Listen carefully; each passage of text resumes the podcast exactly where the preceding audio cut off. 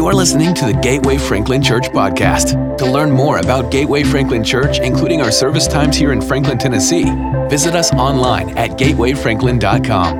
And now, here is this week's message.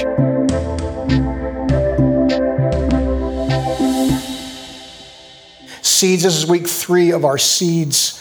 Um, um, every family tree begins somewhere uh, message series, culminating in that weekend that Pastor Chris talked about, our Seeds Family Conference. So the, the core scripture here is Genesis 1 28, 29. This is, this is the life passage. If there was an original life passage in scripture, here it is. It's so God created mankind in his own image.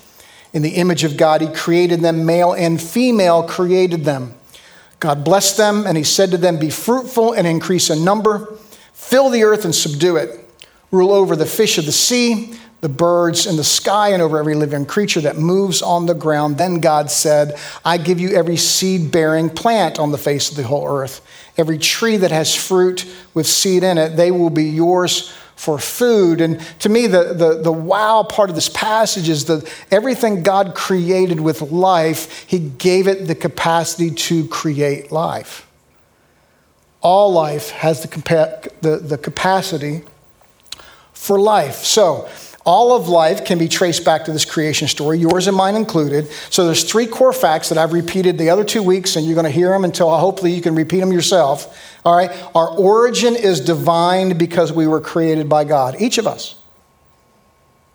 We can all trace our origin back to this place. So our origin is divine, our capacity is holy because we were created for God. Our capacity is holy, which means that our purpose is to carry life and to give life. So, in a phrase, I say all seed has a divine origin with a holy capacity, and we carry a life giving purpose. And it's very critical for those truths to sink in because that is the very seed that Satan wants to choke out of each of us, right? Especially every time life happens right? So, with each rejection or each emotional trauma or with each life happens moment, what the enemy wants to go into, he wants to question our origin. Who are you? Who am I? Am I of any value? This is a, a, a core element that the enemy wants to get at. With each disappointment, Satan then wants you to question God. Who are you? Are you really a good God? Do you even care about me?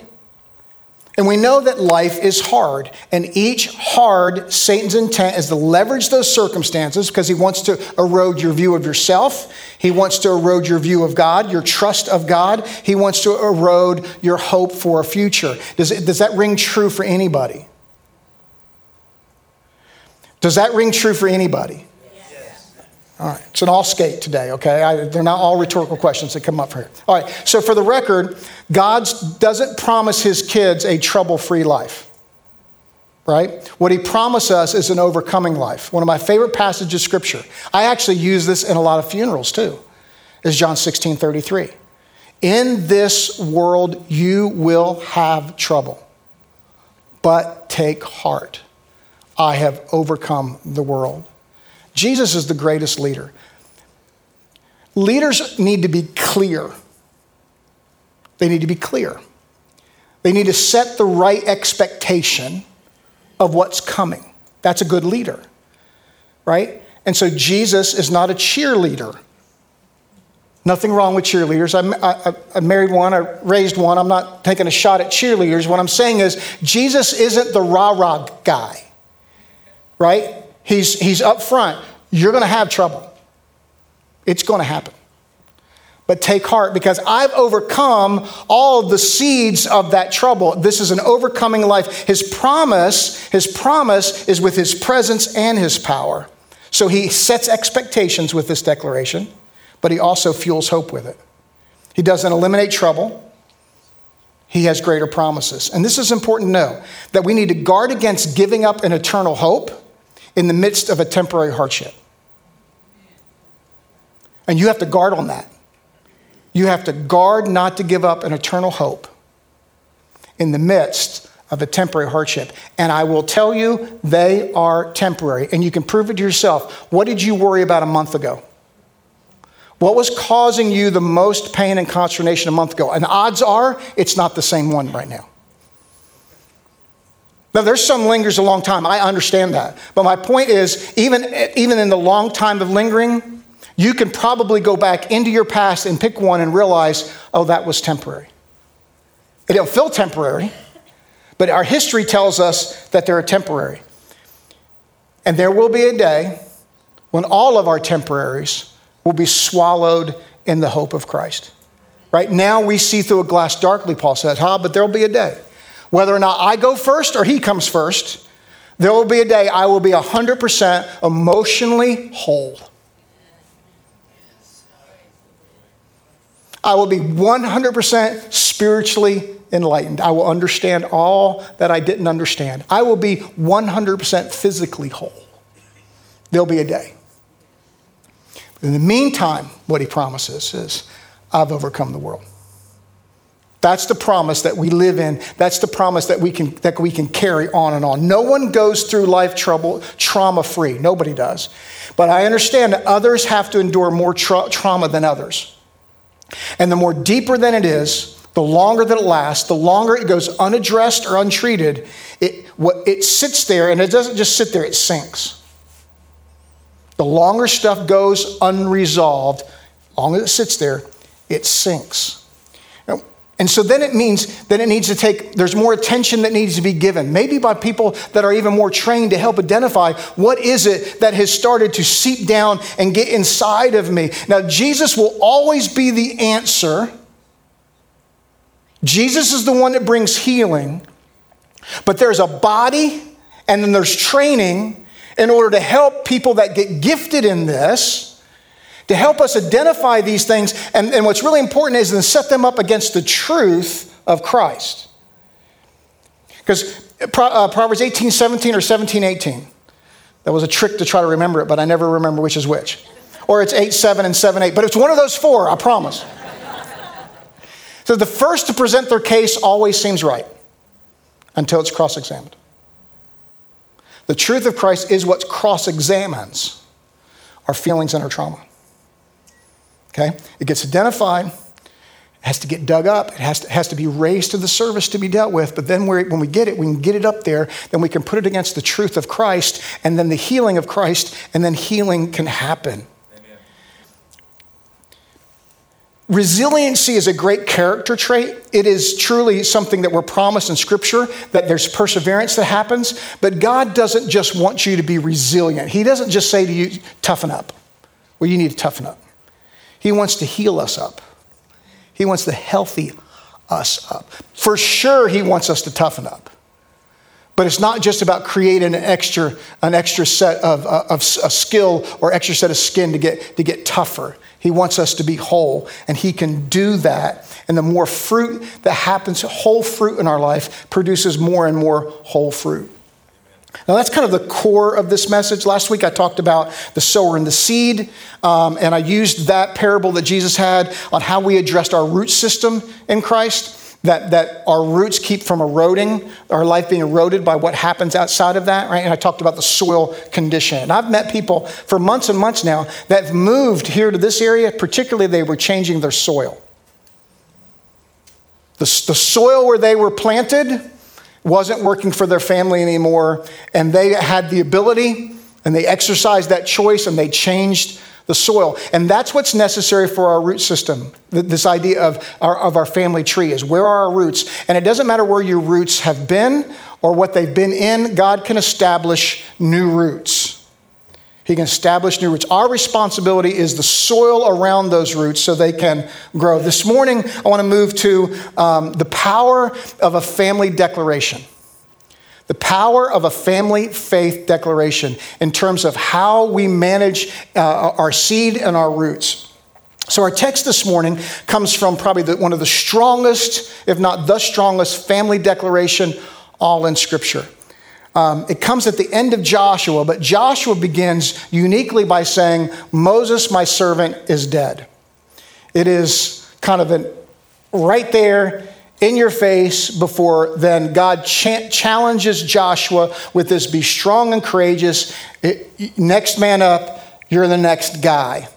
All right? And so Joshua then takes, Moses takes them, uh, Israel out of Egypt, but it's Joshua who takes them into the promised land, what was promised way back in Genesis 12 to Abraham, and he brings them into that promise.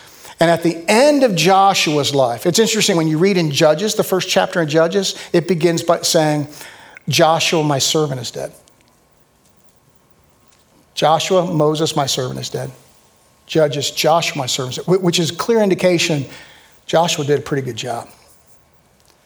Joshua measured up to Moses. But then at the end of his life is where we pick up this charge. It's a national address. So before Joshua dies, he calls the nation together and he gives them this address, all right?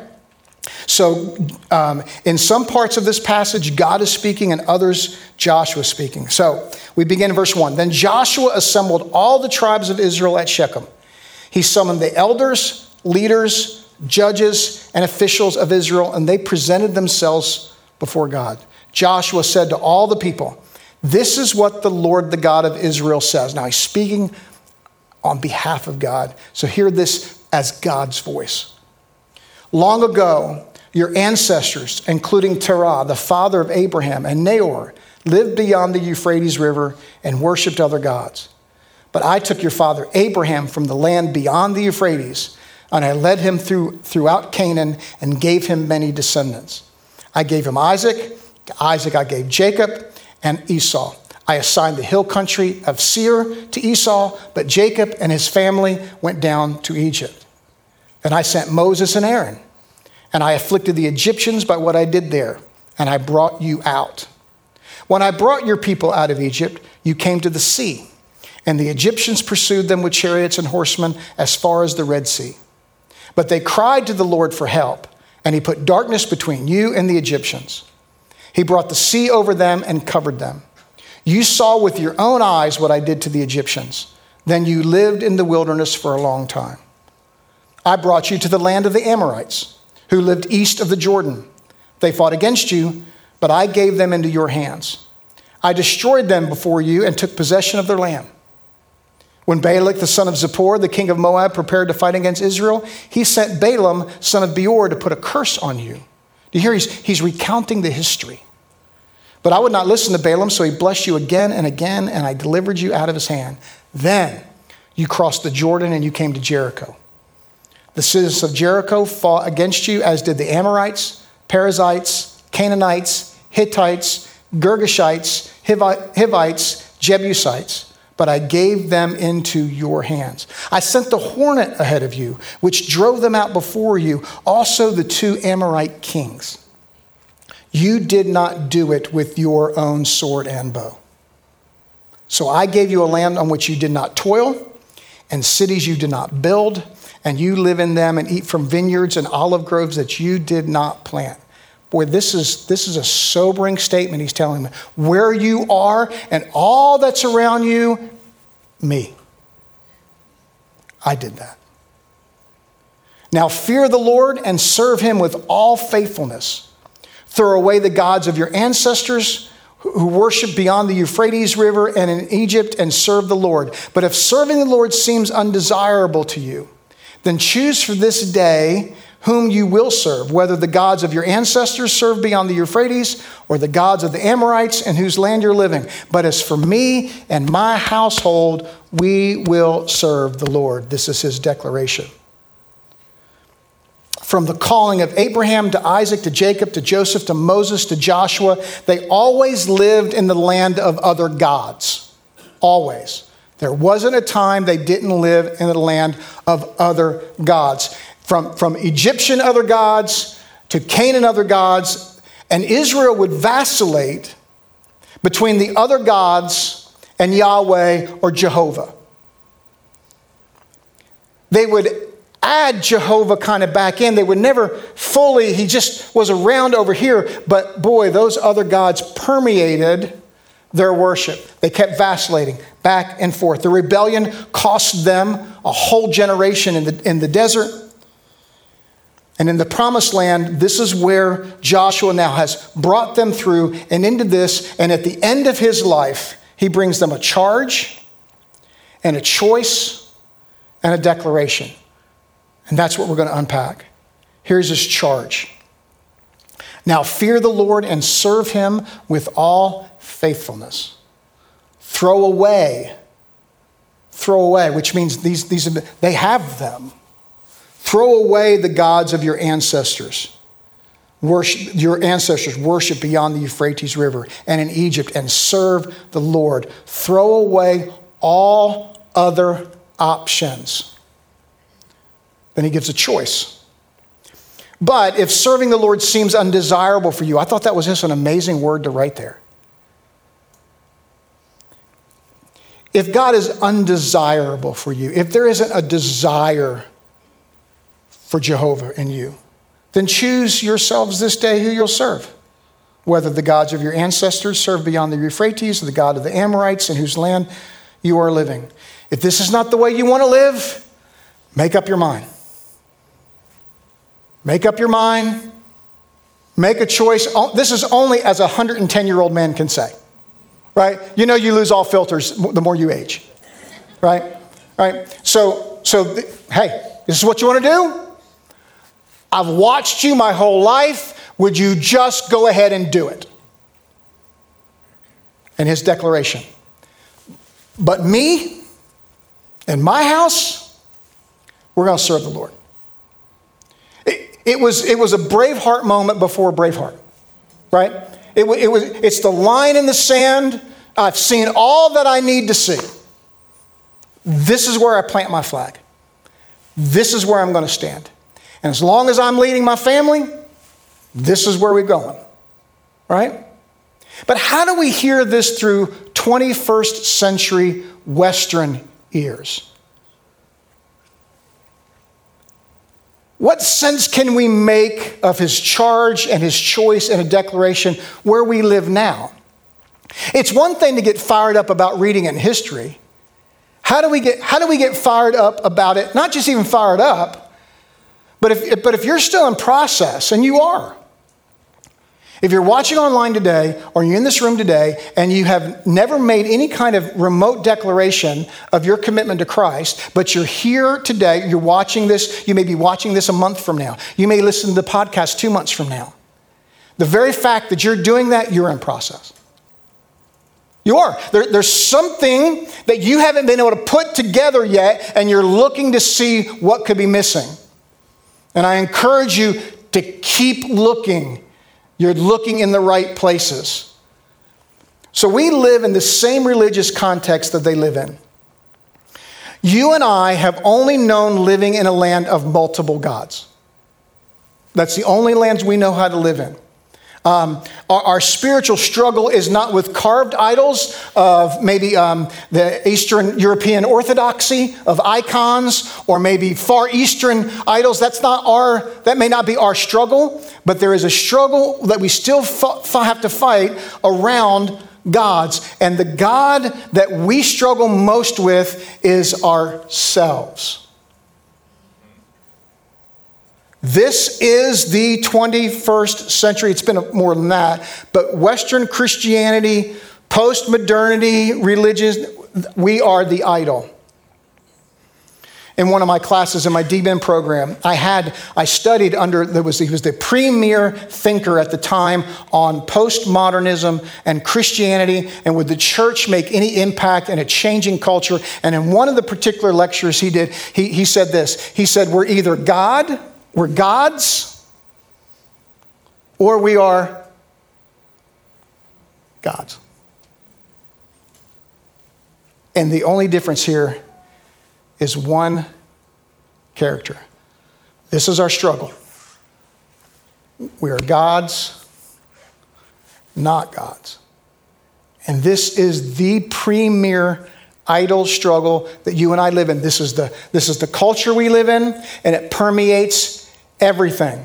I mean, from, the, from as far back as I remember a McDonald's commercial, you'll remember this old slogan you deserve a break today.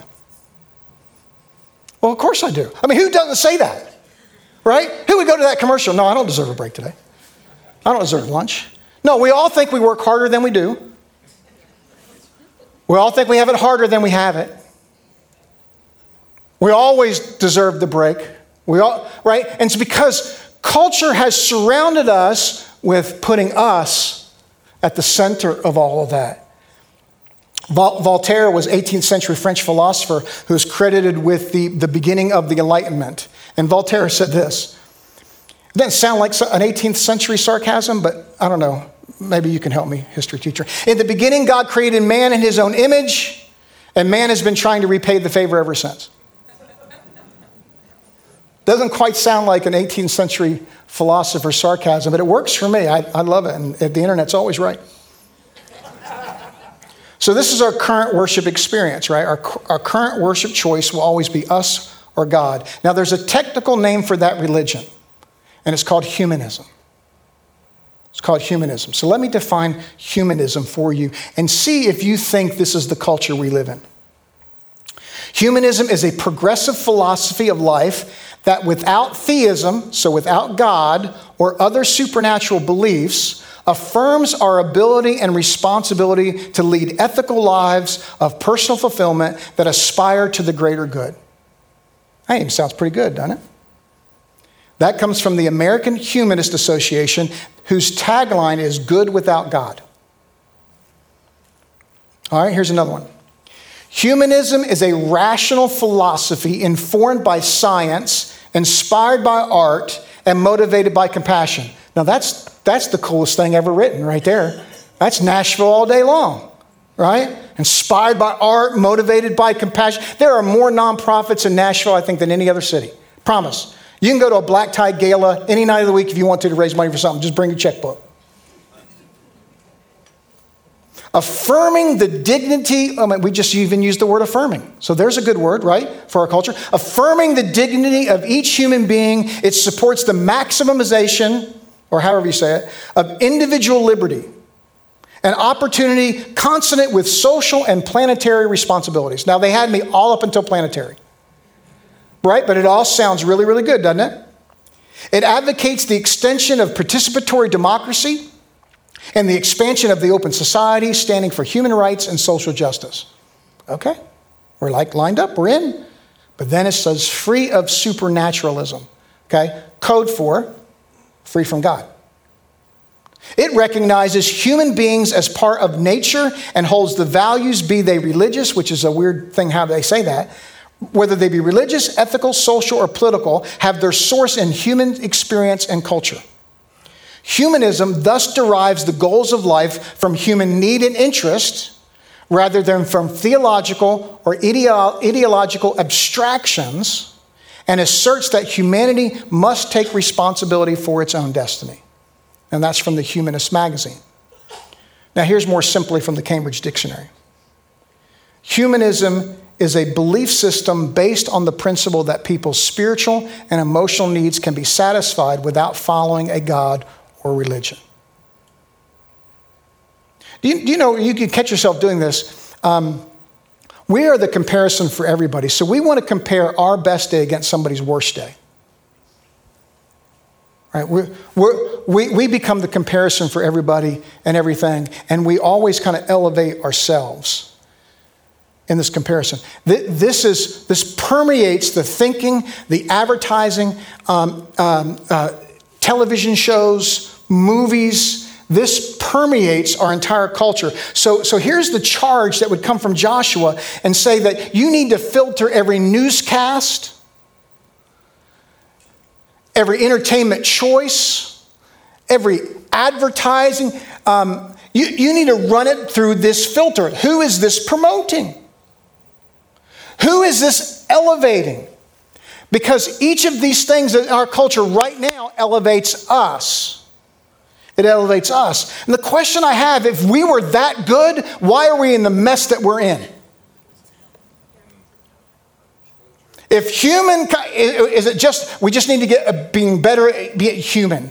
The only way to get better at being human is to get closer to God because that's the origin of humanity. Right? We're only more human the more Christ like we become. He is what brings us to being human and humanity. And if we're in this mess, and we're, we're the cause of being in this mess, why in the world would we believe that we can get ourselves out of our own mess? You can't. We definitely created it. We're not going to get out of it outside of Christ. And this is what makes Joshua's charge so powerful it's calling out the failure for what it is. It is the emperor has no, uh, the emperor has no clothes. If you want to go back to that kid's book, it is the emperor has no clothes. Finally, someone stood up and said, "Dude, you naked." right? It's a calling out instead of all the, the pageantry of all oh, this is good and we're going to do this and we're going to do this and oh, we're going to make it everything better. No, we're not. And that's what makes his charge so forward. Throw away the other gods. so then he gets to the choice. He's saying, okay, you got a choice, and we all have a choice, regardless of our family tree. But he says, Your choice, and talking to them, he said, Your choice is you want to go back to the gods of Egypt. And don't you remember? Are, are, are, is your memory that short? Is the history that not taught? That each of the plagues of Egypt was a thumb in the face to the gods of Egypt. You worship this God? Here comes this plague. You think that God's important? Here comes this plague. God saying He was establishing His dominance. You know, every god of all these other countries, they, they, were, they were assigned specific things, uh, whether it be fertility or uh, a bumper crop or military victory. They all kind of had their thing. And God's going, no. This, what, what's your resume? No. Your resume? No. He said, those are the gods you want to go back to? Oh, okay. How about the ones that were in the land? We're in, we're in this land now, this land that, you know, God's given us, and, and you want to worship their gods? Do you not remember Jericho and their walls? Nope. You remember the next one, all their armies? Nope. The 10 cities that you plowed through? Nope, nope, nope, nope, nope. And it was well known when your God was, was beaten, your God was less than the other gods. So that's why they would destroy your worship practices, they would destroy all that kind of stuff. And he's saying, Are those the gods you want to go back and worship? So let me, let me ask you if you come to Christ as an adult, this is an easier question. If you've come to Christ as an adult, do you remember the moment when you came to Christ? Do you remember what led you there? More than likely you do. And Joshua's charge is do you really want to live like the way you used to live? Eh, you, you want to vacillate between Jehovah and yourself as being an object to worship? Does that, does that really make sense? Now, if you came to Christ as a child or as a, a younger a student or whatever, it seems, it seems more difficult to wrap your brain around that, right? I, I, I came to Christ at a, at a young age, at a youth camp. That's why I always push youth camps. Not that people come to Christ in youth camps, but it worked for me. So, you know, um, I accepted a call, received a call to ministry at a young age. Um, late in high school and, and going to college as a result of that, and been doing full time pastoral ministry for 34 years. And it could be easy to go, I did that. And the more I thought through that, no, no, ain't no telling where I'd have been. The choices I would have made. What I would end up doing or not doing. Now, I don't know if I would have been an axe murderer or anything like that, but I, but I, but I don't know if morality, a, a Christian ethic, I don't know if that was going to be my driver. I don't know that coming to church on a regular basis to stand with a bunch of people and sing out loud would have been something high on my priority list. But it's changed me. And I live in the same world you live in, with the same promises you live in, and the same lures that you live in. You could have had it better doing this. You'd be happier if you did this. Or if you just indulge this, or no one's going to know about this. And what Josh was saying is you have those choices. There is no love without choice. God lays it out there plainly. But in Joshua's choice, he said, but, but is that really what you want to do? It keeps coming back empty. It over promises, under delivers all the time.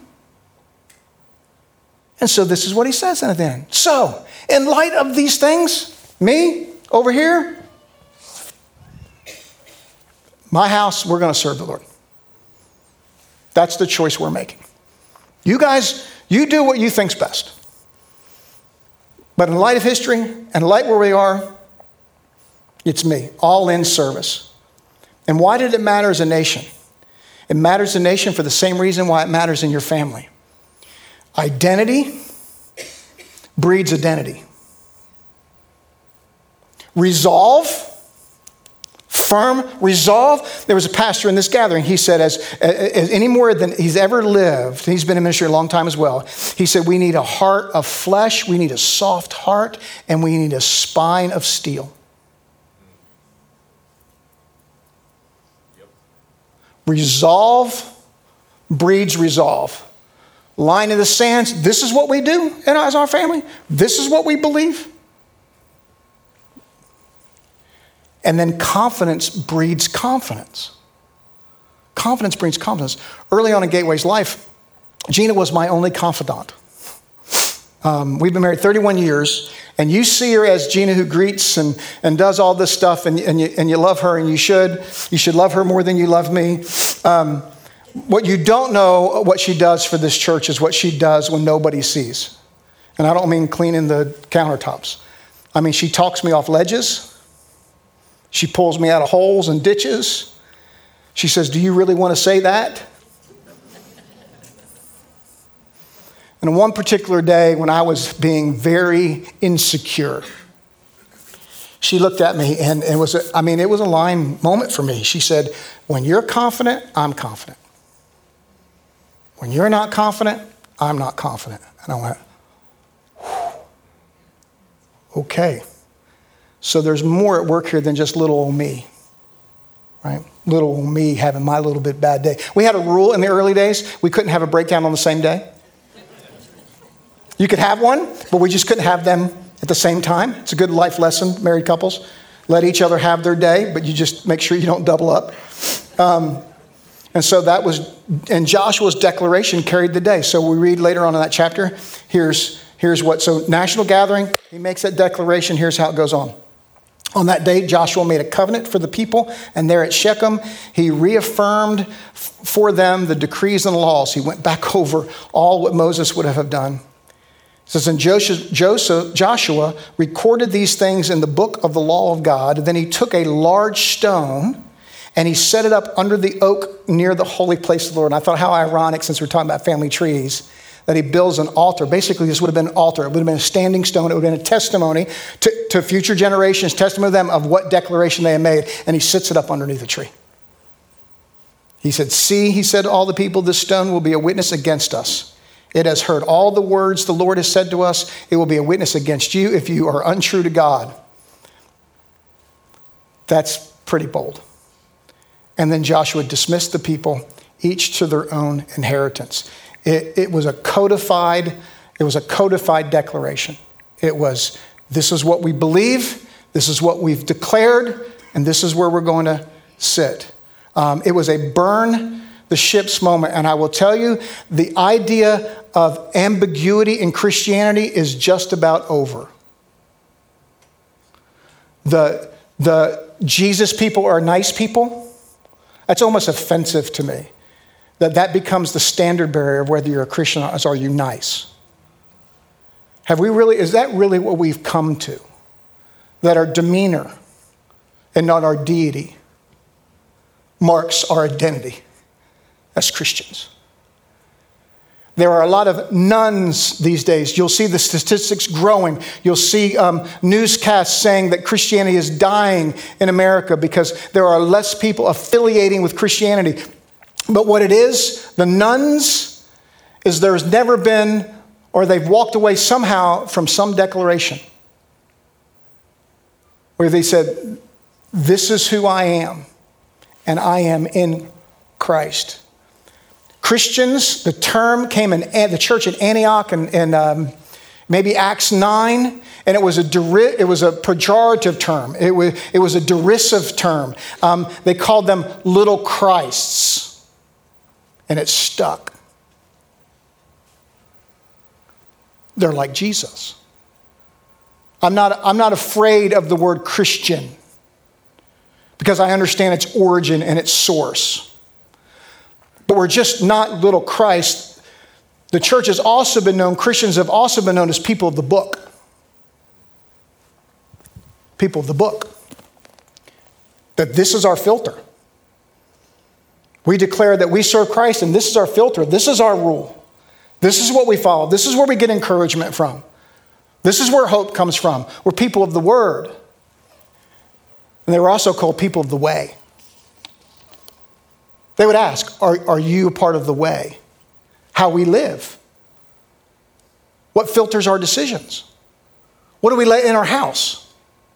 What do we let out of our mouths? There, there, there is becoming less and less room for ambiguity around who you are in Christ. Because listen, if it is a loosely held bond, you are not far from letting it go because the pressure will increase all the more. But when you make a declaration, you make the choice, it is easy to hold on to. Because you make that declaration in, in wide open spaces. I know what I'm doing. I know where I've been. I know where I'm going. And this is who we are, and this is who my family is. Declarations, they forge identity. They forge it. They anchor your resolve because you can know you know what you have anchored and declared. And what I love is also they chart a course. They, they provide the foundation for where I'm going, not just where I am. And that's what declarations do. I come on up, team. I've lived long enough that I've seen a variety of parental styles, parenting styles. Not that I grew up too, too much into this in my household, but I, but I, but I know there was very restrictive, um, um, domineering, kind of lay down the law, legalistic kind of, kind of, kind of homes around, around Christianity. And um, the great revealer to me of where, how was that sticking or not was the driver's license. Because the driver's license was the first, in, in, my generation, was kind of the first freedom kind of choice. Now I had, I had a choice, right? Freedom is a great root revealer. What do you do when no one's looking? Today, actually, I think the driver's license have given way to the cell phone. The cell phone becomes the great revealer. And actually, I think this is a good thing, not a bad thing, because we can start earlier in trying to assess what, what roots are sinking down in our kids and what aren't. So I'm, I'm not suggesting you get your seven-year-old a cell phone so that you can, you monitor this, but you know, kids get phones earlier and earlier. And moms and dads, you, you ought to know. I mean, when we gave that phone to Annie, we were very clear. This ain't your phone. this is my phone. I wrote the check for that phone. Every month I write the check for that. That's my phone. And if we can't agree to that, we ain't gonna have a phone. Now she's not here today, so I can I can say that. And she probably watched at 9, 9 11. But then I've also seen, see, here's my point. Our kids need to know what we're for, not just what we're against. And I understand that we want to protect our kids. I understand, and this is this is not pastor speak. This is real stuff that happens in our country, right? The, the, the drag queen reading hour at public libraries. And you know me, you guys know me, I don't pull stuff out to sensationalize. I mean, this, this is real stuff. And I can understand then the need to circle the wagons. But I'm telling you, I'm telling you, that the kids need to know what the wagons are that you're circling. They, they, need, they need to know what you stand for and why you stand for it. And I'm not a big proponent of trying to explain to my five year old what they need to do, you know. I, but I'm telling you that there needs to be more understanding of what we're for and, and who we are for and why we are for it and the damage this other stuff does. Yes. Okay? Instead of just, this is what we say. But I've seen the other parenting side. I've been old enough that I've seen the other parenting side. We, let, we just let our kids make their own choices. They just make their own choices. Well, that's fine. Okay, you want to give them a buffet? But I've never seen a parental buffet that included Jesus that had that, that, mentality. And if you're going to give them a buffet, please have something other than jello. I, I get that kids will have to, they'll come to the point they have to make their own decision. I get it. I've had to. Our daughter's had to. My wife's had to. You've had to. I get it. I don't have any problem my daughter making her choice. But at the end of the day, I wanted to look back and say, she has gotten the best picture of who Jesus is that we could possibly, and not saying, because you know, goodness gracious, if you're close enough to me, I, I probably apologize to Annie more than I apologize to anybody in my whole world. Promise. Her and I, we could, we could just get after it. Mike is laughing because had heard half of those conversations. But I'm also the first to be kneeling up there by her bed saying, I'm sorry. And it's just not because I was nice, because I knew this is my family. And I need her to see Jesus. And she just didn't see him. He was not present that afternoon, but he is circling back tonight. You have, might have made this direct declaration in your life before. It might have been a long time. You might have found yourself in the place that all of us find ourselves, living in a world and a country and a culture of other gods. And one that pushes you as God is very hard to say no to. Am I telling the truth? It's very hard to say no to yourself as being God. It's very hard to tell yourself anything different than I deserve it and I'm this and if you would have known this, then it's and that's why it is more subtle and more destructive than any man made, crafted, carved idol that could have ever, ever existed. So there has to be times in our life where we circle back around and we burn the ships and we draw the lines and we say, This, this is who I am. This is who we are.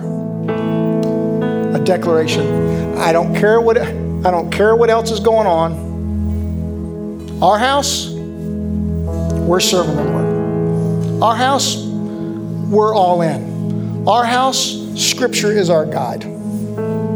Our house, we aren't the gods. And so we're going to sing this "I Speak Jesus" because it was, it, to me, it was a, uh, um, very much a declaration kind of song. Um, and so, especially the part where I speak it over my family. And I encourage you, I want you to sit in this in a moment as they lead. But, but when you become ready again to make that declaration today, I want you to stand. If you're in process of making this declaration, you're still trying to figure it out, I want you to hear me loud and clear. This is, this is a great place for you to figure that out. The people around you, this is a safe, this is a safe place qu- good questions are always welcomed. What, what's a good question? All of them? All of them. Whatever you got to work through, whatever past you're working through, this is, this is a great, I'll vouch for the people sitting around you. So, Father, in this moment, it's a holy moment. I could almost see in my mind Joshua at 110 standing looking out over the vast number of people of Israel. I could see him recounting all of what you've done, knowing that he was about to die, giving this last charge. And as that 110 year old patriarch of that family saying, My house will continue to serve the Lord. Lord, drive that deep inside of each of us. For the people watching online today, I pray that it charges them up and they'll stand in their living room or in their kitchen or in their bedroom or wherever they're watching. We hope you were encouraged and challenged by today's message. Again, to learn more about Gateway Franklin Church, find us online at gatewayfranklin.com. Thanks for joining us today.